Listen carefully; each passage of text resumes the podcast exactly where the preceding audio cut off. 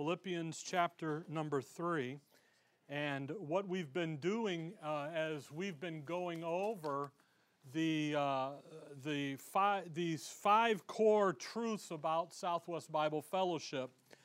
And in doing so, this morning we're on number three, believe it or not, a study you can understand. And uh, the wonderful thing about this is we looked at a gospel you can believe, the simplicity of faith in the shed blood of the Lord Jesus Christ uh, in the crosswork of Christ. Where, and again, faith, faith alone. You don't do anything, you don't work for it, you don't. It would be a shame if you had to work for it. If I told you you had to walk the aisle and you've got to lead with the right foot and then hop skip with the left and do all this stuff, first of all, is it your right foot or my right foot? Because when I'm looking, my right's on this side, your right's on, so which one is it? See.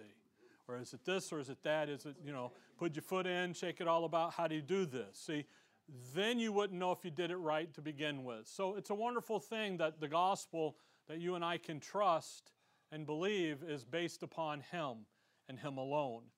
And our faith in Him, that's faith is the only thing you can do without doing anything. It's just believing Him, committing yourself and to, to the safekeeping of His arm, of Him.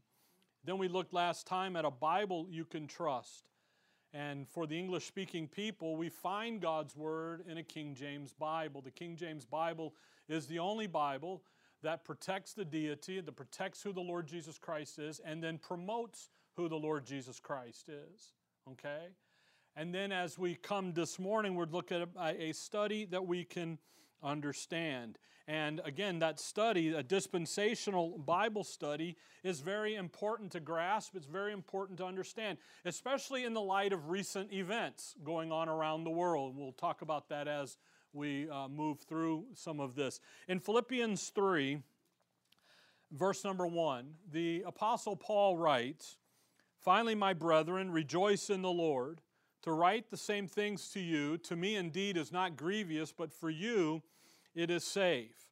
While for some, as we talk about right division and the chart, I put the chart up behind me, freak you all out. Oh my goodness, we're going to be here all day. Well, we can be, but uh, just for really for reference, eh, for some of us, it, this should be, uh, oh, here we go again. He's going to talk about time past, but now he, but actually, that's the wrong attitude. You ought to be refreshed by it's safety.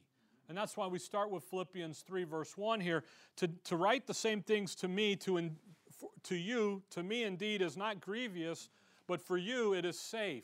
There's a refreshing issue when you understand dispensational Bible study. Now, for others, it's like the light bulbs go off and, and the, you know, everything happens and so forth. Oh, yeah, come on in, guys. There's no teen class. Sorry. You guys are fine. There's a whole row right there in front of your dad. Go for it. Okay?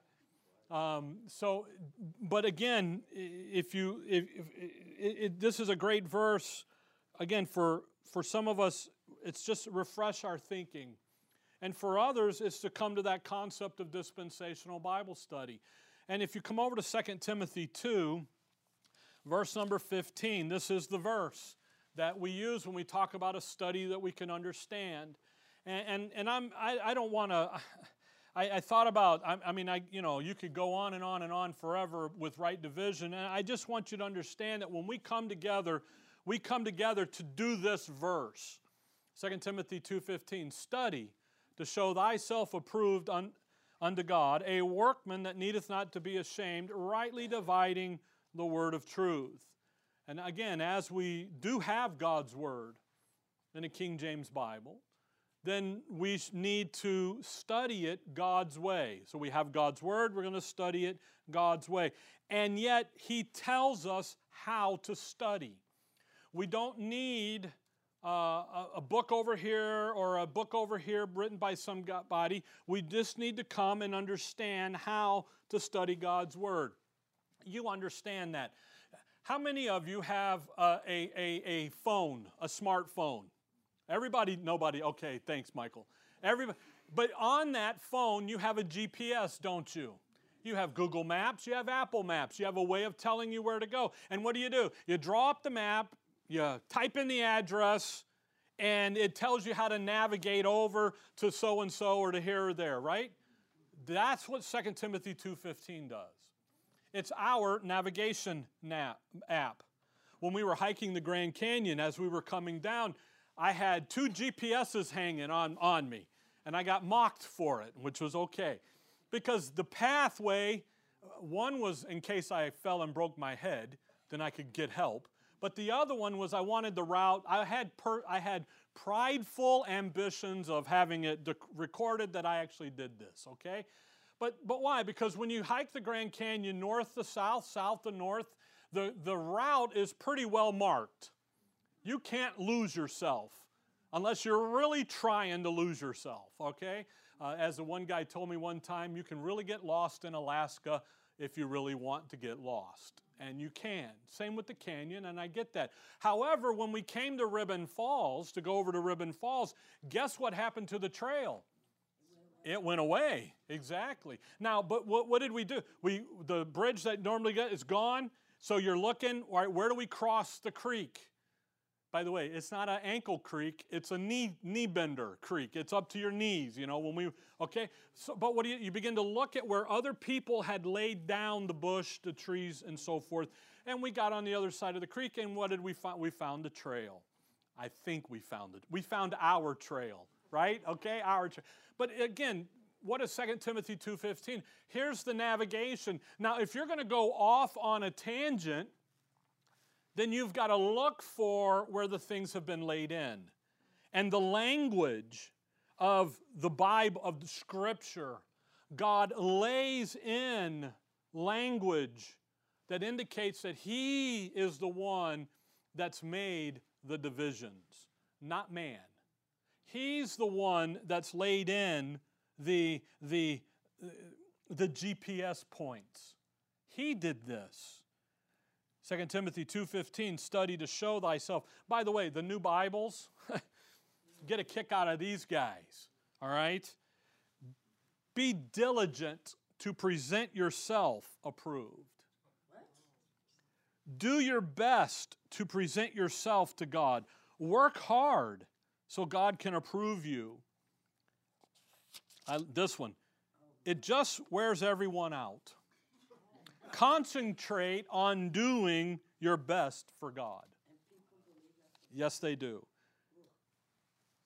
Be diligent to present yourself approved to God. By the way, that's the New King James. Do your best to win God's approval as a worker who doesn't need to be ashamed, who teaches only the true message. Make every effort to give yourself to God as the kind of person He will accept. Be a worker who is not ashamed and who uses the true teaching in the right way. I'll go back up to the NIV. Do your best to present yourself to God as one approved, a workman who does not need to be ashamed, who correctly handles the word of truth. The NASV says, according, according, uh, accurately handling the word of truth. You see how it distorts the navigation? It doesn't, it says rightly dividing, but start with that word study. That's an be diligent. How diligent? It's a little, it's a little more, now we got a bigger definition than what? Study. You see, study, it takes effort, it takes determination, it takes, I'm going to do this deliberately. Study to show thyself approved. You're not doing this to win eternal life. You already have eternal life in Christ Jesus. That's the gospel. The approval here is in the approval, it's being approved student. A, a, approval in the, in the action, being approved of, of God, uh, a, stu- a, study to show thyself approved unto God, a workman. It's in that vein where the approval is. What is the work? The work is the study. See, the studying of it. A workman, it's work. And as we study and as we grow, we begin to see things that are that make us able to, to maintain and to live. Next time we'll talk about a life you can live. Live that grace life. To be able to go where the Word of God is and to get out of it what needs to be to deal with the details of life. See, the workman, you go, there's a great passage back in Job where he describes the issue of mining and how mining is done, and where those miners, they go in and they dig up the nuggets of gold and silver, And there's a, there's a mining process and a workman process. You and I are told in Colossians 1 that all the treasure, Colossians 2, all the treasures are hid in Christ. You got to go dig them out, though. A treasure, pirate, you know, arr, black flag, here we come, arr, you know. What are we? We're digging it up. We're digging it out. A workman gets into that. But it starts with that study. Come over to Ecclesiastes chapter 12. The, the issue of study, that implies effort. It implies, uh, Ecclesiastes 12, it implies work, willful, for the perp- work, diligently looking into something, for the effort, for the clear purpose of gaining knowledge and understanding. That's what we're talking about. Coming in and digging into the nuggets and, and, and, being, and working them out. And I'll be honest with you, any work of ministry that you're, need, that you're around or listen to needs to be built upon the principle of study. We don't study. I hear people say, oh, I study. You, you know, I worked a 40 hour job. I studied 10 hours to teach you, and I studied another 10 hours to teach me. And I did that Monday through Friday because Friday night was Friday night football band, Saturday was band, Sunday was, you know, a lot of stuff. But study, get in and get it out. Oh, I was studying this wonderful passage. No, you weren't, because if you were, you wouldn't be in the mess you're in. Well, I just woke some of you up, didn't I? Because studying, getting in, digging it out, getting out the treasures. Ecclesiastes 12, verse 7, 17, but there's not a verse 12, 17, is there? How about 12, 12? How about 12 12? And further, by these my son be admonished. Of making many books there is no end, and much study is a weariness of the flesh. I don't know if you've ever done that, where you've been in, come back to 2 Timothy 2, where you've been engrossed in a subject and you're studying. Right now, I'll just tell you, in Psalms 22, he talks about the sword in the description of Calvary. And I've been studying out the sword information in Scripture. Not the word of the sword of the Spirit, but there's a sword, and it's the sword of the right arm of God, and it's judgment. And it's very interesting to get in and to dig it out and to see the flow of it. And here's Calvary, cross, Christ is hanging Calvary, and God the Father pulls out his sword of judgment and whacks him with it. And it's very interesting to me. When that came from just reading Job, you know, just looking at other things, going, hey, I need to look at that, you know, write it down. 2 Timothy 2, study. Again, most churches, most Christianity, Christians today don't study. They get together for other things, but they don't get into it. They'll read a verse or two, then they'll go find a book on a shelf somewhere and read about it. How many of you have read a book about how to pray? Raise your, you know, you can raise them and be embarrassed. That's fine. I will. I've done it. You know that your word of God, Romans through Philemon, Paul tells you how to pray. You just got to get in and study. Nuggets out. Get the nugget out. Study. When we sat here, when we started in our in our mission verses of the church, 2 Corinthians 4, that issue of studying that's why I never say, I think, I got a lot I think about. It's what, yea, what saith the Scripture. That's what we're about. Why? Because that's the study, that's the mark, that's the final authority. Study, it takes effort. And it takes some, it takes approved study, studying it the way God would have us to study. It takes some, some, some getting into it. But then the end of the verse, he says, rightly dividing the word of truth. Now you got to think about that a little bit. Because the template here, the language that Paul is using, is clearly, he's identifying for us how we are to understand God's Word, the Word of truth. Now, Scripture is full of discrepancies and contradictions. Scripture is Scripture will just make you pull your hair out, what little hair you might have left, out, and go, My God, what in the world's going on here? But yet, rightly dividing that word comes in and does what? Clarifies it. Goes, wait a minute, there's something else here. There's something. And what that leads us to, rightly dividing the word of truth, leads us to understand that you cannot obey every scripture, every verse of scripture at the same time. You can't do it. Yes, I can. No, you can't. Yes, I can. No, you can't. Matthew 19. Just an illustration. Matthew chapter 19. Just think about this. Is Matthew 19 scripture? Yes. Is it the Word of God? Yes. Matthew 19, 16. That was a good year, by the way. 1916. And behold, one came and said unto him, Good master, what good thing shall I do that I may have eternal life? The question of the ages. How do I, how is a man, Job 9, how's a man just with God? How do I get the, how do I get eternal life? Well, verse 17, and he, that's Christ, said unto him, the rich young ruler, why callest me thou me uh, why callest thou me good? For there is none good but one that is God. But if thou wilt enter into life, keep the commandments. Now, isn't that interesting? What did the Lord Jesus Christ just tell that man to do to have eternal life? Keep the commandments. Well, come on over to Ephesians 2. Ephesians 2. Ephesians 2, verse 8 and 9. Now, is Ephesians 2 scripture? Yes. Ephesians 2, verse number 8.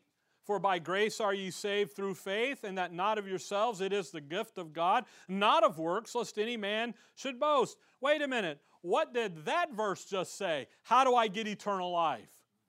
By faith, no works. Wait a second. Keeping the commandments is what?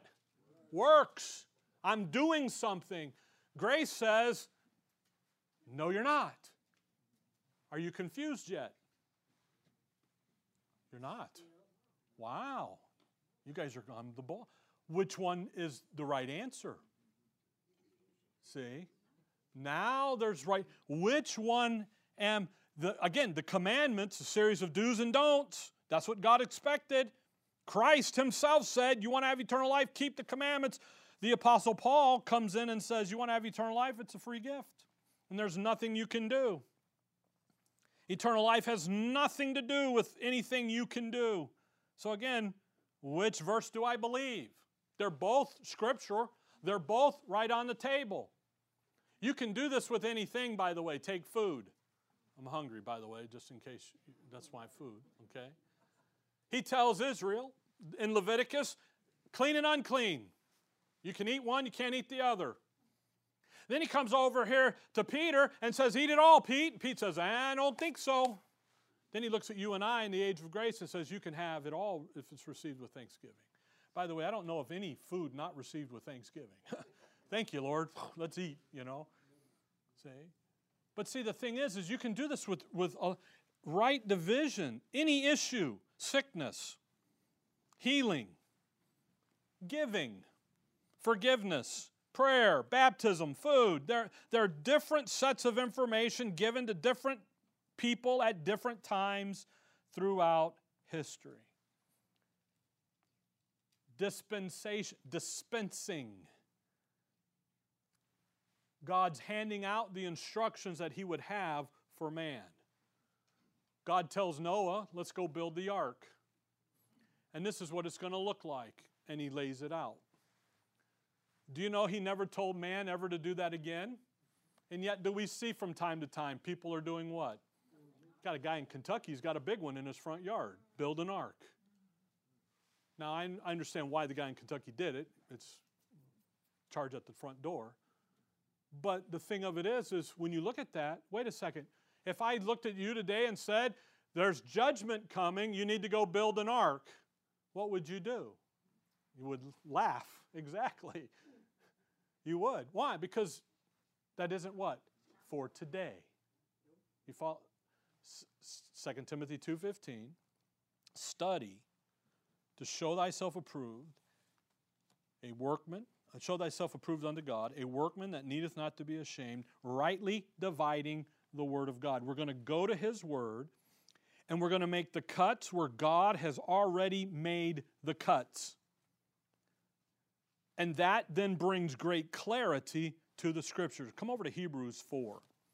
Hebrews chapter 4. I didn't put this one on your handout, did I? Oh, wow. Shame on me. Hebrews chapter 4. Is it on the overhead? Hebrews 4? No? No, wow. I was slackered. Slackered. All right, Hebrews 4. Look at verse 12. Think about rightly dividing, to cut straight. Okay? You, you come in and you're going to cut, you're going to make the cuts where God has already made the cuts. I made a brisket on the, on the smoker the other day, and the, the directions say cut against the grain. Well, the natural intent is to cut with the grain because that's how it, it's easier to cut, by the way. Cut against the grain. You're going to come in now and you're going to lay in where God is laid in, the cuts already made. Hebrews 4, look at verse 12.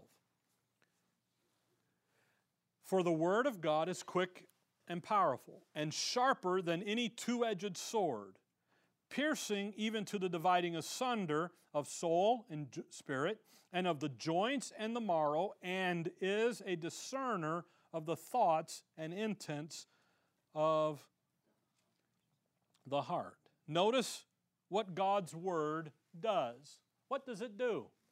It cuts, doesn't it? A two-edged sword. It's cut. It's it's dividing. But it's divi- it's separating, it's severing. It's making a, di- a distinction between soul and spirit and body. It divides. God's word is the only thing that has the ability to come in and to cut the three parts that make up humanity. Only the word can do that. You can't do it. You have a, you have a hard time discerning between your soul and your spirit. You know why? Because they're integrated together and they're integral with each other. But God's word comes in and does what? divides, cuts. The intent, I, I love that, the a discerner of the thoughts and intents of your heart. Jeremiah says, Your heart's desperately wicked. Who can know it? Oh, I know my heart. No, you don't. You don't know that if you were in a certain situation, pressed hard enough, that you wouldn't do what others have done or do worse. You don't know that. God's Word does, though.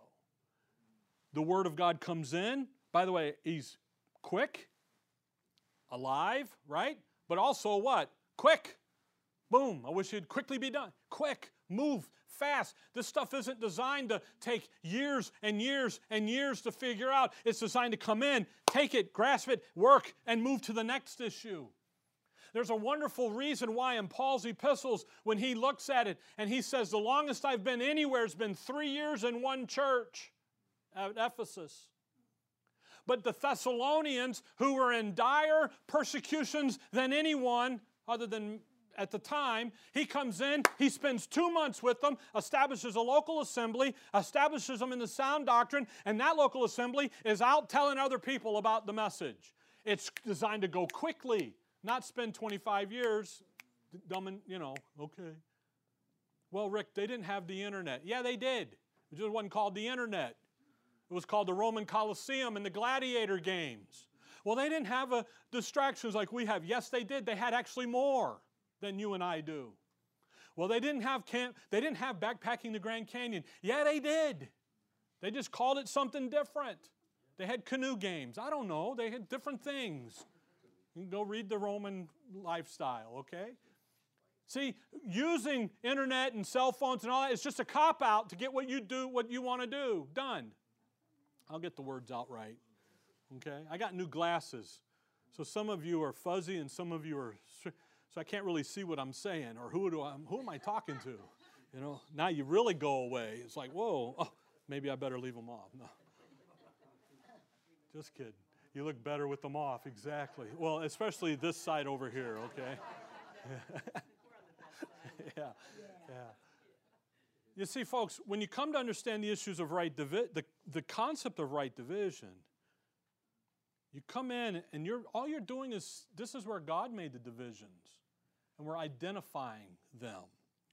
By the way, come over to Acts 8. You, one of the slanders against dispensational Bible study is that they will say, the critics, the, the enemies will say, you just learned that from somebody. That's not in the Bible. You're just made that, somebody taught you that. Now, maybe you haven't heard that. I have. I had a guy one time tell me, You just believe what you believe because your daddy believes it, if you know who my dad is, pre- pastor there in Chicago. And I go, no, I believe it because I believe it. No, you don't. You're just, you know, saying the same thing your dad said. And I'm like, all right, dude, there's the door, man. Don't let it hit you on the way out. Literally, that's what I said to him. I had enough of it. But notice Acts 8. Just when somebody says that to you, rem- remember this. Because, by the way, what else do they say? You're a Bible chopper. And we'll talk about that in just a second. Look at Rome, look at Acts 8. And look at verse 30. And Philip ran thither to him and heard him read the prophet Isaiah and said, Understandest thou what thou readest? So you've got the Ethiopian and you got Philip. And they're having a conversation about Isaiah 53. Now, watch verse 31. And he said, How can I, except some man should guide me? And he desired Philip that he would come up and sit with him. The place of the scripture which he read was this he was led as a sheep to the slaughter, and as like a lamb dumb before his shears, so opened he not his mouth in his humiliation, and off he goes, and Philip helps him. But notice what the Ethiopian said. Philip says, Do you understand what you're reading? He goes, How can I? Nobody showed me. Amen. Isn't that interesting? And one of the critics of right division is what? You just learn that from somebody. Come over to 2 Timothy 2. 2 Timothy 2 and verse 2. 2 Timothy 2 2. And the things which thou hast heard of me among many witnesses, the same commit thou to faithful men who shall be able to teach others also. Isn't that interesting? So don't let somebody say, oh, you just learned that because so and so told you that. Well, yeah. But how did you come to know it and learn it and understand it? You get in the book and you study. You see, right division, people will say, see, that causes you to be a Bible chopper. But that's not what Paul's talking about, clearly. We're going to make distinctions between, but we're making the distinctions where God has already made the distinctions. Some, somebody will say, well, that's the difference between the Old Testament and the New Testament, between Malachi and Matthew. Well, that's a publisher paper that did that. When you understand dispensational Bible study, you understand that Matthew, Mark, Luke, and John is just a continuation of that Old Testament program. Actually, even the early Acts, it's just a continuation. There's nothing new here. It's just moving to the next step. You see, don't let somebody come along and, and rain on your parade of understanding dispensational Bible study rightly because they don't like what it does to their parade. Because what does it do? It changes. I had a guy one time tell me, he goes, Rick, you're kicking my kingdoms today because they build kingdoms out of things. And I'm like, I didn't do it. The Word of God is what's doing it and who's doing it. So there is a, a consequence of failing to rightly divide the word of truth.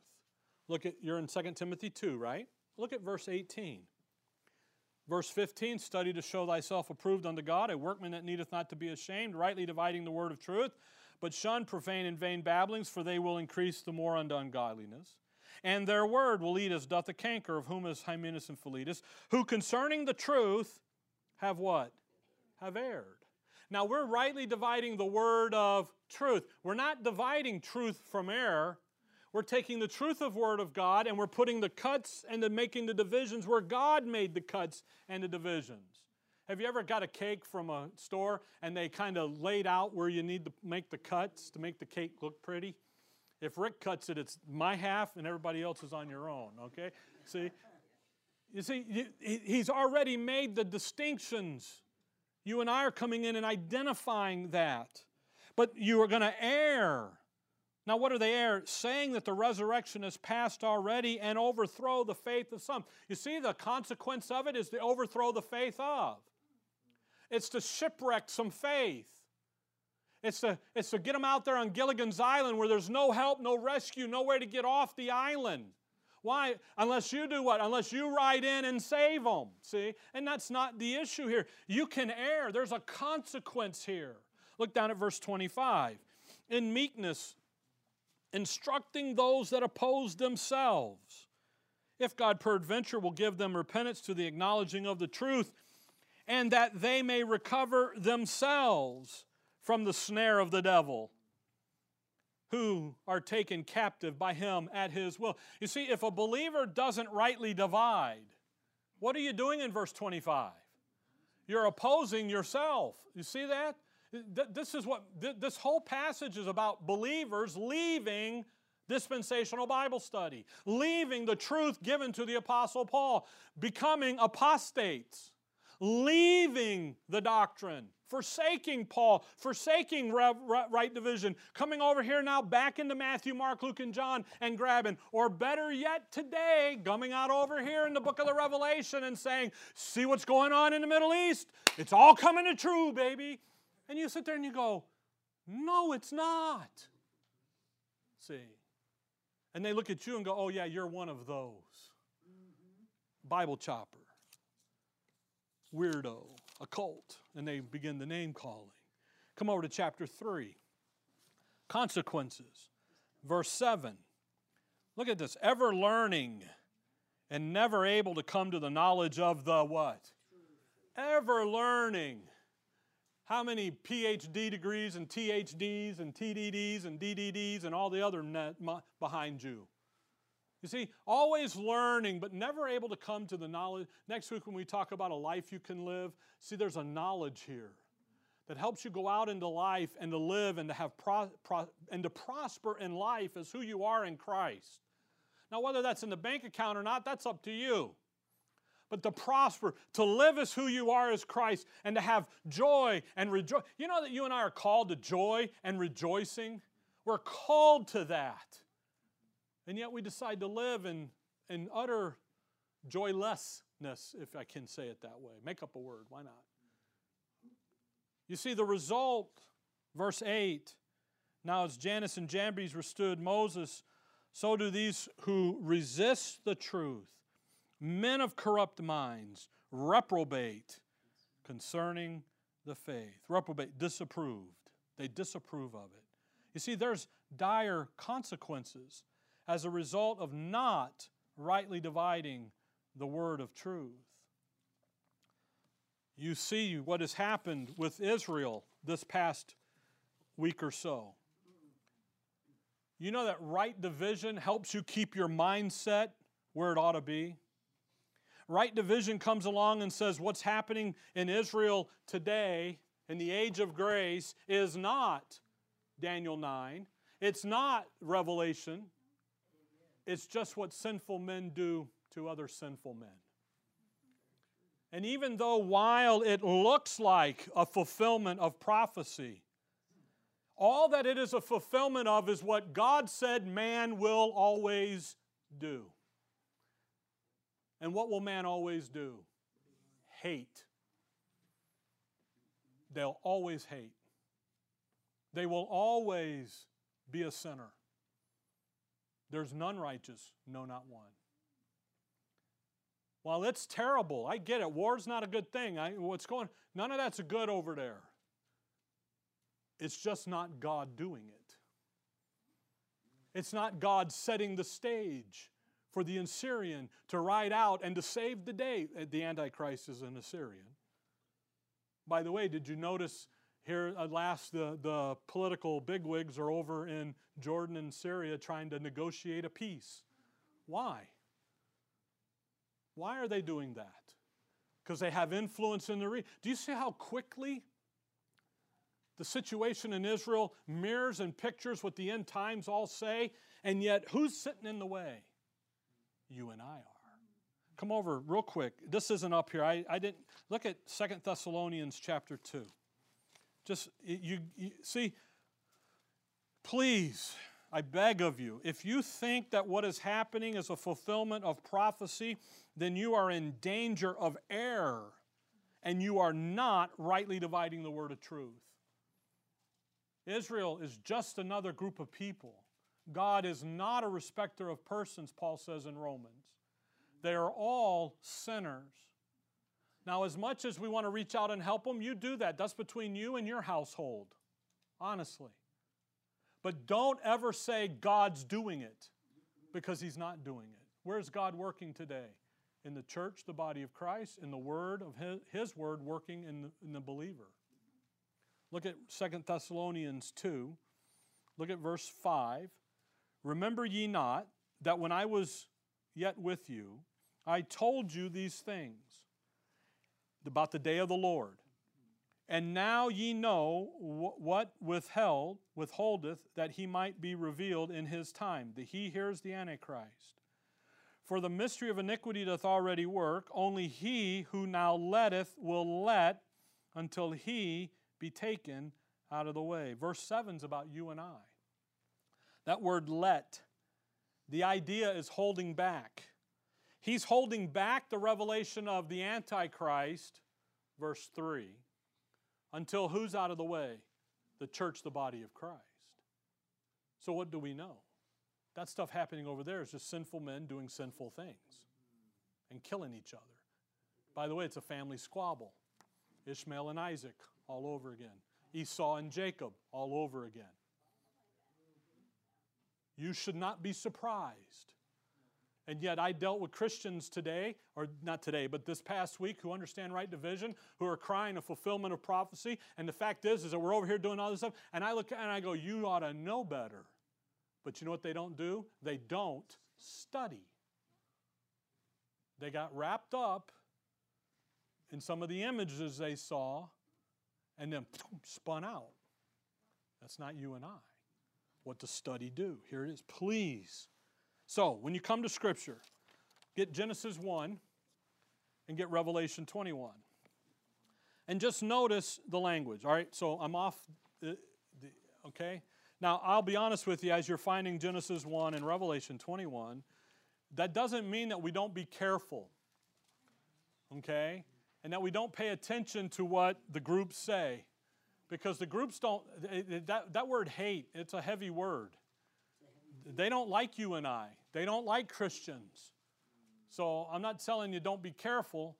By the way, just between me and you, what's the worst thing that can happen to you? If they kill you, you're going to go absent from the body, present with the Lord. But that doesn't mean to just willy nilly forget about your surroundings because you have loved ones and family and so forth. That just means don't get hooked up in all the hysteria okay? Just pay attention to what's going on and you make decisions for you and your family where you're at about what to just don't ever say God's doing it because he's not doing it. That's where right division comes in. Okay, now watch the language here. Here's the template, okay, that we're used that we are to use. Here's the study that we can all understand. Here's the information that liberates us from the confusion and the frustration and the discouragement and the fear. Here's the information that causes us to, to be enlightened, to have understanding, to understand that what God's doing, God's Word, tells us, and it can make sense. Genesis 1 1. In the beginning, God created the what? The heaven and the earth. What did God just lay out in verse number 1? He just laid out a cut, didn't he? He just laid out a distinction between what? Heaven and earth. Verse 2 and the earth. So, what is he going to talk about now? The earth. And he talks about the earth all the way to Acts chapter number 9 with the stone with the apostle where Saul the Tarsus, the apostle Paul shows up. So from back here all the way over to here, a long time by the way about 4,000 years or so. What's the focus of God's Word? Earth. Is he talking about the heaven? No. He's talking about the earth. Revelation 21, verse 1. And I saw a new heaven and a new earth. What's the goal out here off the chart? A new heaven and a, again, distinctions, isn't it? say. So the book begins talking about heaven and earth, and it ends talking about heaven and earth, and everything in between talks about the reconciliation plan that God has in reconciling, bringing it all back under the relationship of the headship of the Lord Jesus Christ, heaven or earth. Ephesians chapter 1.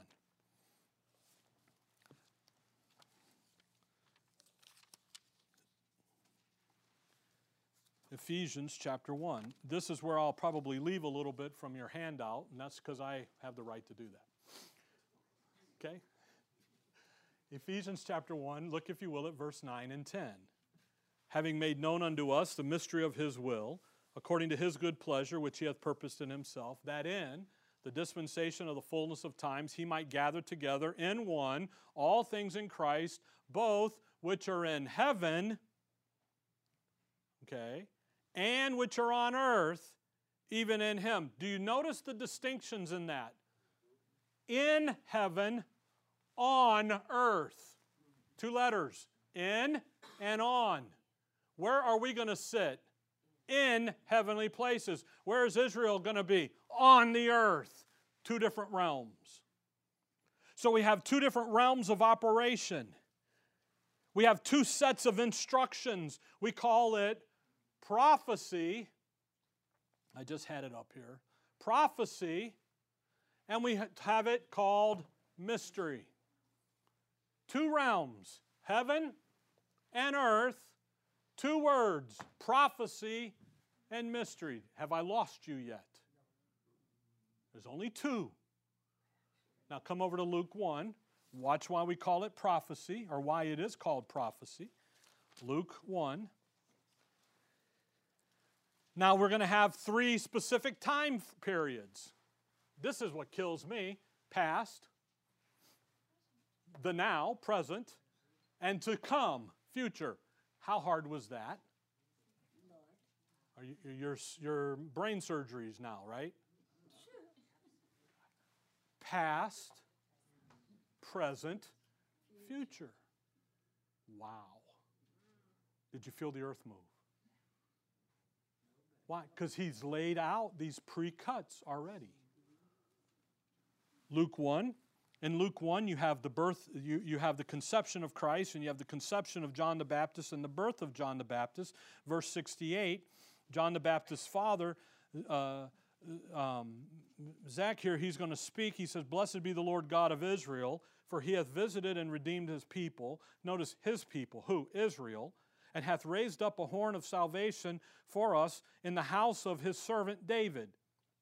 Okay, so we've got, we've got a system out there of prophetic information. It's about Israel, it's about his people, it's about the house of David, it's about the circumcision. Verse 70. As he spake by the mouth of his holy prophets, which have been since the world began. This pro- prophecy has been going, started with Adam. By the way, Adam was a prophet, he was a king, and he was a priest. And, he, and since the world began, he's been talking about this kingdom that's going to come out here in the future of us. But if we close that, he's been talking about this prophecy, prophetic, prophetic utterances about the future. Here's what's going to happen information that was revealed since the beginning, since Adam, all through the Old Testament, celebrating and cultivating in the Lord Jesus Christ, and, and then yet there's more to come.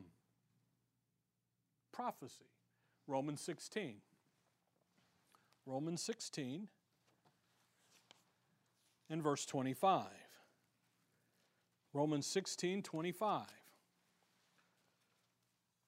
Paul here, Romans 16 25. Now to him that is of power to establish you according to my gospel and the preaching of Jesus Christ, according to the revelation of the mystery. All right, well, what is that? Which was kept secret since the world began. Now, Paul says, what was given to me was this thing called the mystery because since the world began, it hasn't been talked about. It was kept secret. Now, something spoken and something kept secret are what? Two different things. Two sets of different informations, two, two, two completely different things.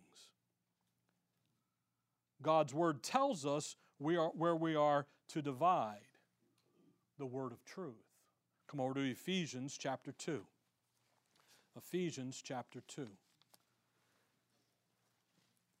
God's word says you're going to make a division between the thing that was spoken since the world began and the thing that was kept secret, but now is revealed. Now, Romans 16 26, we didn't finish that, but now was made manifest. By the way, if it's a secret and it's made manifest, then what is it? No longer a secret, it's what? It's revealed truth. That's why in Ephesians 1, there, verse 9, he says, He's made known unto us the mystery of His will. Was kept secret, no one knew. The ultimate culmination of the dispensation out there in the fullness of times. Now it's made known. Now, look at Ephesians 2. And you know the verses, verse 11, 12, 13, verse 7. But I want you to notice something here. Look at verse 11. Wherefore remember that ye, and the ye there is going to be the Gentile. Okay? Being in time past Gentiles in the flesh who are called uncircumcision by that which is called the circumcision in the flesh made by hands, that at that time you're without Christ, being aliens from the commonwealth of Israel, strangers from the covenants of promise, having no hope, and without God in the world. Do you see the time past? Verse 13, first two words. But now, ye, so who would the ye be? But now in Christ Jesus, ye, who would that? Gentiles, who sometimes were far off, are made nigh by the blood of Christ. For he's our peace, who hath made both one, and hath broken down the middle wall of partition between us, having abolished, and so forth. Verse 7 That in the ages to come he might show the exceeding riches of his grace and his kindness towards who? Us, Gentiles. Body of Christ specifically, through Christ Jesus. But notice verse 11 and 12. If I'm reading in Scripture and the criteria is this cry of uncircumcision versus circumcision, where am I reading? Time past. Okay? Circumcision is introduced in Genesis 17. So every time I read in the Old Testament, Matthew, Mark, Luke, and John, the Acts period, and there's a difference made between circumcision and uncircumcision. Where am I reading according to God's already preordained pre mark in His book? I'm in time past. When I read in verse 12 that the Gentiles were without Christ, they're aliens from the commonwealth of Israel. They're strangers from the covenants of promise, having the hope without God in the world. By the way, all Romans, you go through Romans 9, 10, 11, it's all through there. Where am I reading? When I read that in Scripture, I'm in time past. I didn't need a PhD or a theology degree. I just need to do what? Read, study. When I read back here in the prayer of Jabez, if you guys remember that from many, many moons ago, if you don't remember, don't worry about it.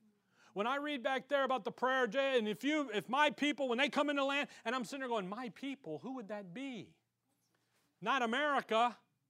That's who? That's Israel in the context. You go in and you look into it. When you read the passages in Chronicles about my nation will lift up their eyes and see me, and I'll rescue them and I'll deliver them, and people say, Oh, see America, if you just turn to Jesus, it ain't about you turning to Jesus, it's about Israel coming in out of, actually out of the second coming events.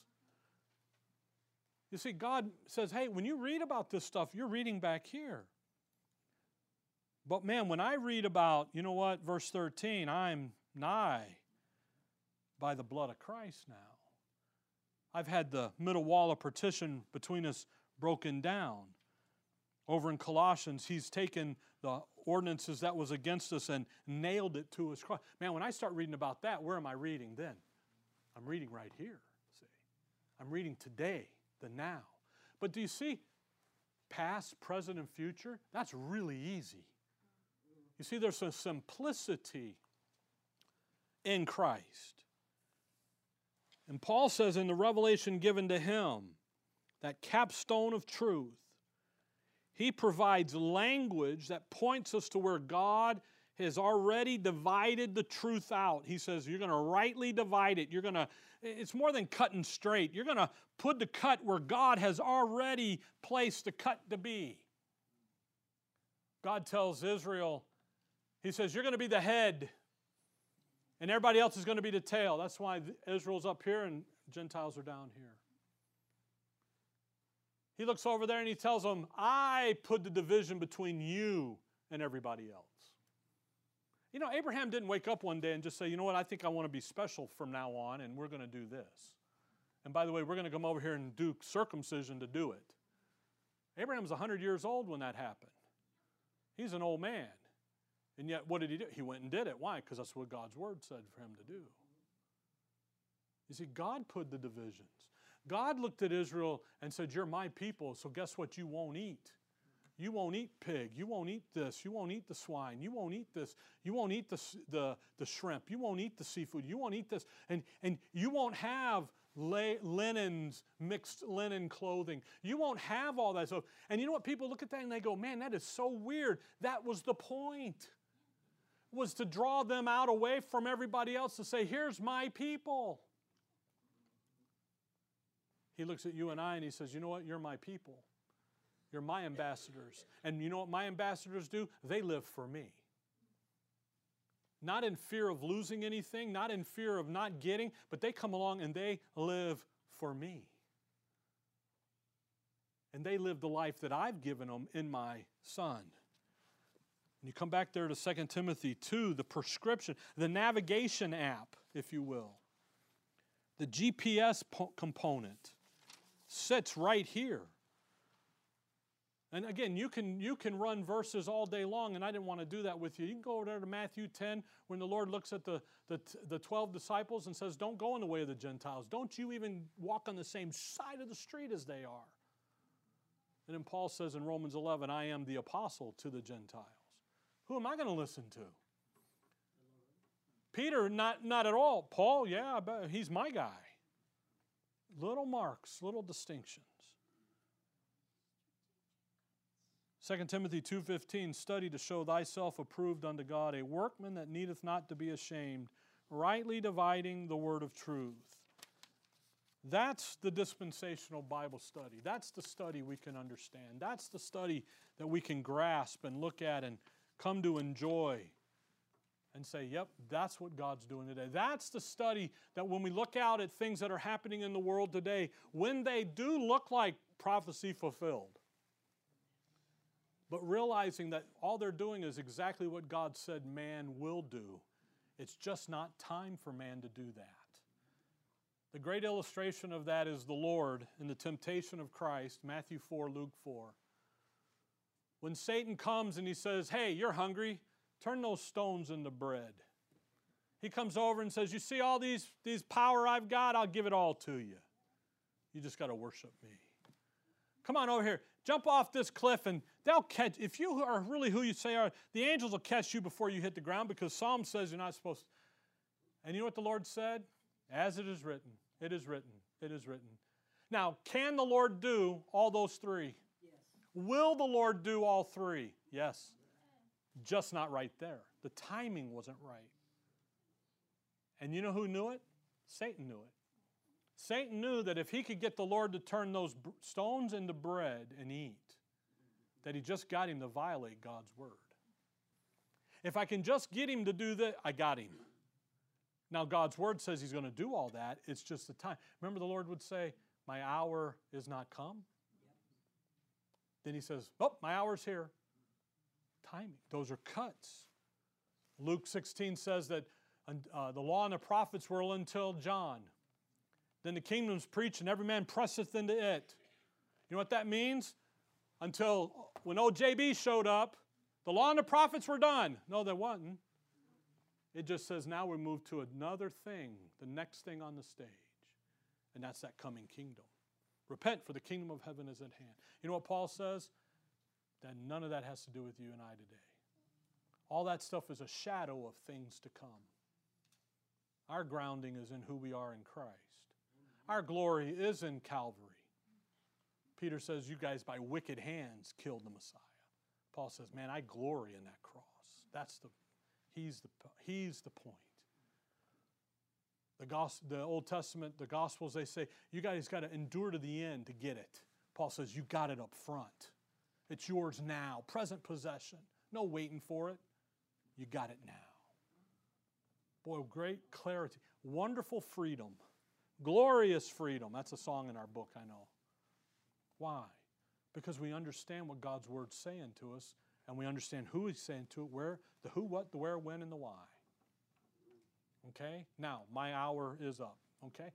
All right. Dearly Father, we thank you for the morning, Lord. We thank you for your word. We thank you for the, the built in instructions on how to study it so that we can understand it.